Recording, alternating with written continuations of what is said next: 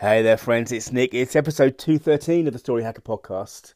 And um, it's Saturday, so this one's not going to go out on social media. It's a subscriber only, what I call the subscriber only version. So thank you for listening. Thank you for subscribing. I really appreciate it. The podcast is great fun to do, and uh, I'm loving this. I'm loving this conversation. And. Um, it's something that I'm doing every day. And I want to talk today about something else that I'm doing every day. Because yesterday I hit a bit of a milestone. I hit 100 consecutive days of meditation. And I thought it might be useful for you if I talked honestly about what I've got out of it and what I haven't got out of it.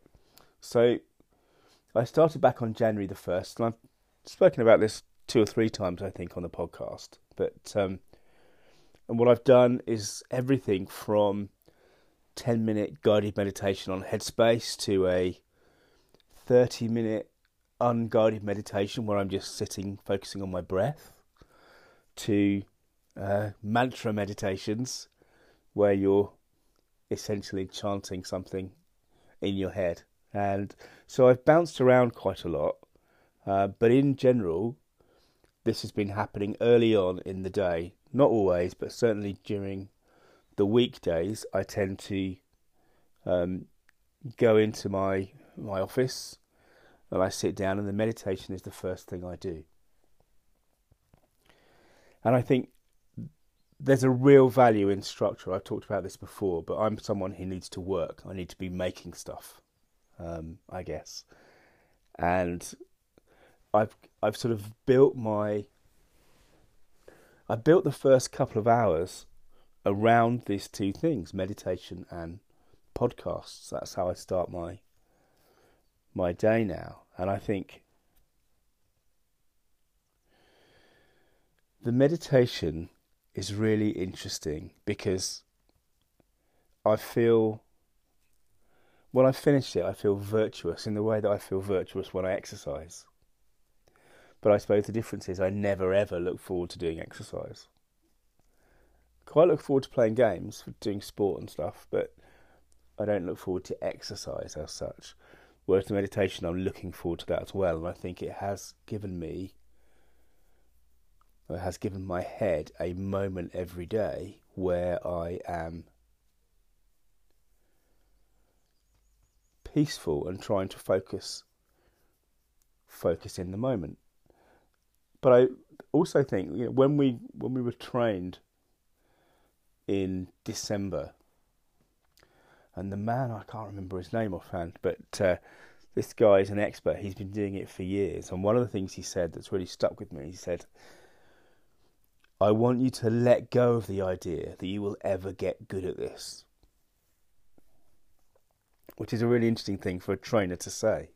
Really interesting, and after hundred days, I'm beginning to understand what he means because the function of meditation in my head was, you know, serenity, mindfulness, calmness, and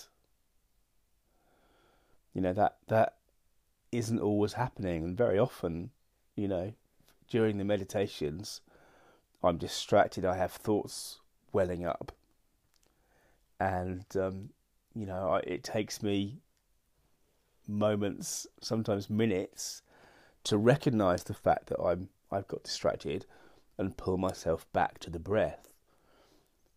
But pulling yourself back to the breath is sort of the point, right? In a gentle way. Um, because we're building that muscle, building that muscle that allows us to notice when we're we're not in the moment. Because when we're thinking, we're usually thinking in the past or the future, about the past or the future, aren't we? And that's very often anxiety about the future, worry about the future, or regret about the past. And I think one of the things that I am getting better at is managing that kind of thought processes and realizing when I'm distracted and pulling myself into better focus when I'm working. I'm far from perfect, and I, you know, I think I'm I'm looking at a practice that will last years. But that is the important point. I've got no intention of stopping doing it after hundred days. And um, the other thing that it's given me is it's given me this place that I can go to anywhere at any time that is a place of calm. And I have a visualization. I have a visualization that's developed over the over the hundred days. It's, it's I'm sitting on a beach. I'm sitting in front of a fire. Fire is a Stoic symbol. Um, the sea, which I love, is part of the soundscape of that. There are the sky overhead has clouds in it, and the clouds are my thoughts. And it's given me this understanding that my thoughts and my feelings are not me. And I think that's that's something that we can all understand intellectually, but I think meditation has has allowed me to understand it at a deeper level. And from that point of view, it's been really useful, I think, because in one breath, in one in breath actually, I can put myself in this space where I'm surrounded by the things, these these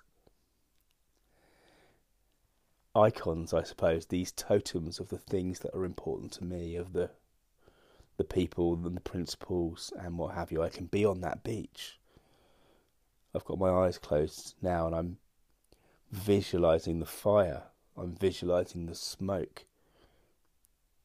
Because, and the smoke is there because I don't want to be holding on to things that aren't important. So I'm going to let those go. And um, most of all, the sky is above me, and the sky is the thing that is me. And even though there are clouds scudding across that sky, they're there and then they're gone. They're there and then they're gone. And at any point, I can come back into the moment. And I think this is so. I think this is so powerful, so useful. And um, the guy who trained us was right. I have let go of any idea that I'm ever going to be good at this. But being good and being useful are perhaps two different things. Even though I'm not good, this has been is so useful for me. So anyway, that's where I am. That's where I am today. I'm going to be doing shortly day 101, and um, the book I'm reading at the moment, one of the books I'm reading at the moment, The Habits of a Happy Brain, which is really interesting, really interesting book. Talks about 45 days to groove in a habit.